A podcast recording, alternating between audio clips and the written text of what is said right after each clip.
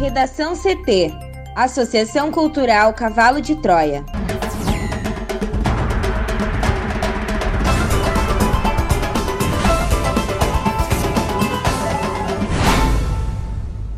Agora, no Redação CT. Governo do Rio Grande do Sul prevê a abertura de 100 leitos de UTI até a primeira quinzena de fevereiro. Vacinação começará em janeiro e Manaus terá prioridade, diz Pazuello. Aposentadoria terá reajuste de 5,45% e teto chega a R$ 6.433. Câmara dos Representantes inicia a sessão de impeachment de Trump nos Estados Unidos.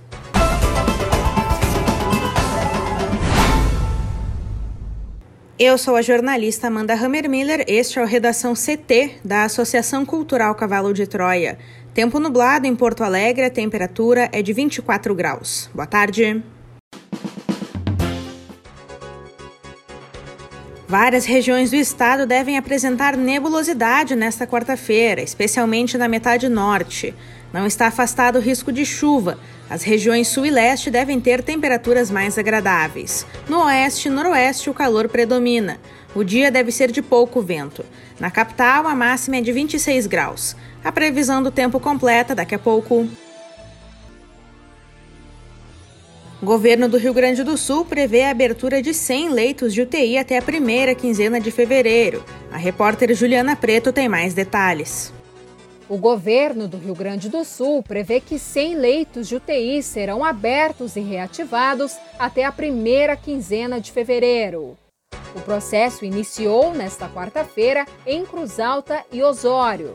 No Hospital São Vicente de Paulo, em ambas as cidades, serão abertas 10 unidades com atendimento pelo SUS, totalizando 20 leitos. Há ainda a previsão de entrega de mais 80 leitos novos e reativados em Pelotas, Porto Alegre e Canoas. A medida foi tomada porque a Secretaria da Saúde projeta um aumento do número de casos de Covid-19 neste verão. Outras 68 novas unidades ficarão de retaguarda operacional para serem habilitadas conforme necessidade em Porto Alegre. A lista de hospitais com leitos novos e reativados contempla o São Vicente de Paulo, em Osório e Cruz Alta, e o Hospital Universitário São Francisco, em Pelotas. Todos esses três com 10 leitos cada. Já em Porto Alegre, o Hospital de Pronto Socorro e o da Restinga, também com 10 leitos, o Hospital Vila Nova com 16 e o Beneficência Portuguesa com 19 e em Canoas, o Hospital Universitário com 15 leitos. Já os hospitais com leitos operacionais de retaguarda em Porto Alegre são o Hospital Cristo Redentor com 18, o Hospital de Clínicas com 20 e a Santa Casa de Misericórdia com 30 leitos. IOC anuncia fechamento de fábrica em Nova Prata e demissão de 300 funcionários. Thaís Uchoa. A fábrica da IOC em Nova Prata, na Serra Gaúcha, será fechada em maio, conforme anunciou a empresa General Mills, dona da marca, em nota na segunda-feira. Cerca de 300 pessoas serão demitidas. A medida, segundo a empresa, é para ampliar a capacidade produtiva, otimizar a sua cadeia operacional e oferecer melhor nível de serviços. A planta de Nova Prata é a única que será fechada no Brasil. A produção de pipoca que acontecia na unidade gaúcha da companhia será concentrada na fábrica de Pouso Alegre, em Minas Gerais, que recentemente foi ampliada e absorverá 30% da capacidade produtiva. A empresa informa que negocia um pacote de benefícios aos funcionários junto ao sindicato. Conforme o portal G1, o Sindicato da Alimentação de Serafina Correia, que abrange os trabalhadores da IOC, não se manifestou mas informou uma reunião com a empresa. O prefeito de Nova Prata, Alcione Graziotin, afirmou que foi surpreendido com o anúncio e que questionou se haveria a possibilidade da empresa reconsiderar a decisão, mas que foram informados de que não seria possível. A prefeitura deve agora encontrar alguma empresa interessada em absorver a mão de obra, estrutura e até fornecedores que abasteciam a fábrica. Para o Redação CT, Thaís Uchoa. Em pronunciamento nesta quarta-feira, o ministro da Saúde, Eduardo Pazuello, afirmou que a campanha de vacinação contra a Covid-19 começará ainda neste mês.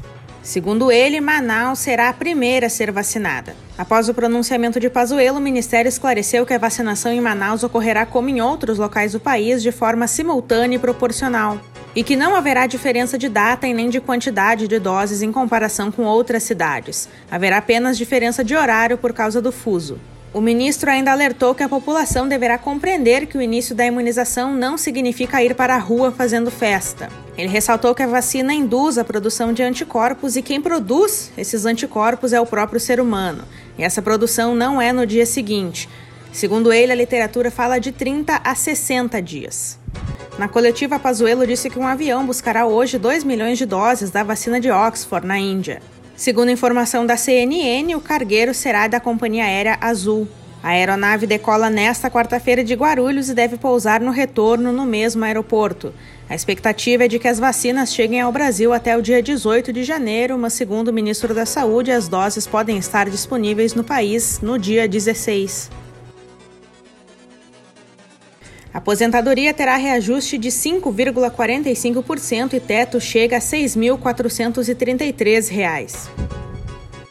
Os aposentados, pensionistas e segurados que recebem benefícios do INSS acima do salário mínimo terão reajuste de 5,45% este ano. A correção corresponde à variação da inflação medida de janeiro a dezembro de 2020. O Índice Nacional de Preços ao Consumidor, o INPC, que serve como base para este cálculo, foi divulgado na terça-feira pelo IBGE. Com o reajuste, o teto do INSS, que é o valor máximo das aposentadorias pagas pela Previdência Social, deverá passar de R$ 6.101 para R$ 6.433. O reajuste para aposentados, pensionistas e segurados que recebem igual ao salário mínimo seguirá o valor do piso nacional. O governo federal anunciou no fim de dezembro um reajuste de 5,26%, menor que o INPC, aumentando o piso de R$ 1.045 para R$ 1.100 mas como o valor ficou abaixo da inflação, o governo pode reajustar novamente, como ocorreu no ano passado. Cerca de 35 milhões de aposentados e pensionistas receberão benefícios neste ano. Os depósitos referentes a janeiro serão feitos entre os dias 25 e 5 de fevereiro, para quem recebe um salário mínimo. Segurados com renda mensal acima do piso nacional terão seus pagamentos creditados a partir do dia 1 de fevereiro. A orientação do INSS é que os segurados fiquem atentos. Para aqueles benefícios que foram concedidos recentemente, a data de depósito depende do número final do cartão de benefício, sem considerar o último dígito verificador que aparece depois do traço. Para os segurados que possuem seu benefício há algum tempo, a data continua a mesma que já habitualmente recebiam. Para o Redação CT, Juliana Preto. Há uma semana do fim do mandato do presidente Donald Trump, a Câmara dos Deputados dos Estados Unidos começou a votar nesta quarta-feira o segundo processo de impeachment contra o líder republicano. Iniciado pela bancada democrata, o pedido de afastamento do presidente tem como base o discurso de incitação à insurreição e à violência que motivou a invasão do Congresso americano na semana passada por uma multidão de apoiadores de Trump. Cinco pessoas morreram durante o episódio, mas o presidente não demonstrou qualquer arrependimento por ter insuflado seus seguidores a lutarem para valer horas antes da cerimônia de certificação da vitória do democrata Joe Biden. Pelo contrário, Trump afirma que seu discurso foi totalmente apropriado. Segundo a petição protocolada pelos deputados, Trump deliberadamente fez declarações que encorajaram ações ilegais e continuará sendo uma ameaça à segurança nacional, à democracia e à Constituição se for autorizado a permanecer no cargo. A sessão para debater o afastamento do presidente começou pouco antes das 9 horas da manhã em Washington, 11 horas no horário de Brasília, com deputados democratas e republicanos apresentando seus argumentos a favor e contra o impeachment. O processo de impeachment dificilmente deve conseguir tirar Trump do cargo antes do fim de seu mandato em 20 de janeiro. O objetivo, no entanto, é outro: impedir que ele concorra novamente à presidência. Nos Estados Unidos, o processo de impeachment prevê duas penas: a perda de mandato e a proibição de que o réu volte a ocupar cargos federais, este último a depender de uma votação por maioria simples após a condenação. A aprovação do pedido de afastamento na Câmara é dada como certa, pois os democratas possuem maioria na casa. Eles têm 222 representantes de um total de 435. Em seguida, o processo seguirá para o Senado, que salvou Trump do impeachment no ano passado. Além disso, enquanto nenhum republicano da Câmara votou a favor do afastamento de Trump no primeiro processo, desta vez alguns correligionários de Trump se mostraram dispostos a votar contra o presidente. No Senado, o cenário é menos previsível. Uma das dúvidas, por exemplo, é sobre quando o processo será enviado à casa. A presidente da Câmara, Nancy Pelosi, tem a opção de esperar algumas semanas para dar andamento ao processo, ganhando tempo para que os dois novos senadores democratas eleitos na Geórgia tomem posse. Com a chegada deles, haverá 50 senadores que votam com os democratas e 50 republicanos. O voto de desempate, no entanto, caberá à vice-presidente eleita democrata Kamala Harris. No Redação CT, agora previsão do tempo com Juliana Preto. A quarta-feira começou com instabilidade no Rio Grande do Sul. Houve registro de chuva na madrugada em pontos da região norte, mas as áreas mais ao sul iniciaram o dia com tempo firme.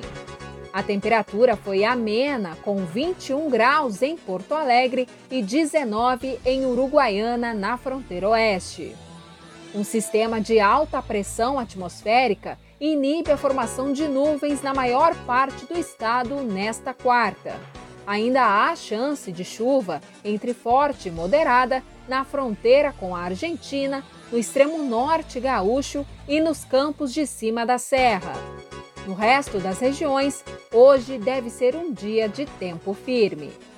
O calor ele vai dar uma trégua com termômetros variando entre 22 e 28 graus na maioria das regiões.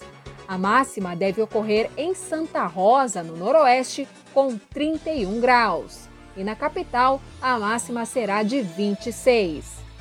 Já na quinta-feira, a tendência é de tempo firme em praticamente todo o Rio Grande do Sul com chance de chuva fraca e isolada à tarde apenas nos campos de cima da serra e no extremo norte do estado. Obrigada, Juliana. Confira a charge de hoje de Guilherme Peroto no nosso portal redacão.cavalodetroia.org.br. Redação CT. Apresentação Amanda Hammermiller. Colaboração Juliana Preto e Thaís Uchoa uma produção da Associação Cultural Cavalo de Troia com apoio da Fundação Lauro Campos e Marielle Franco. Próxima edição amanhã. Boa tarde.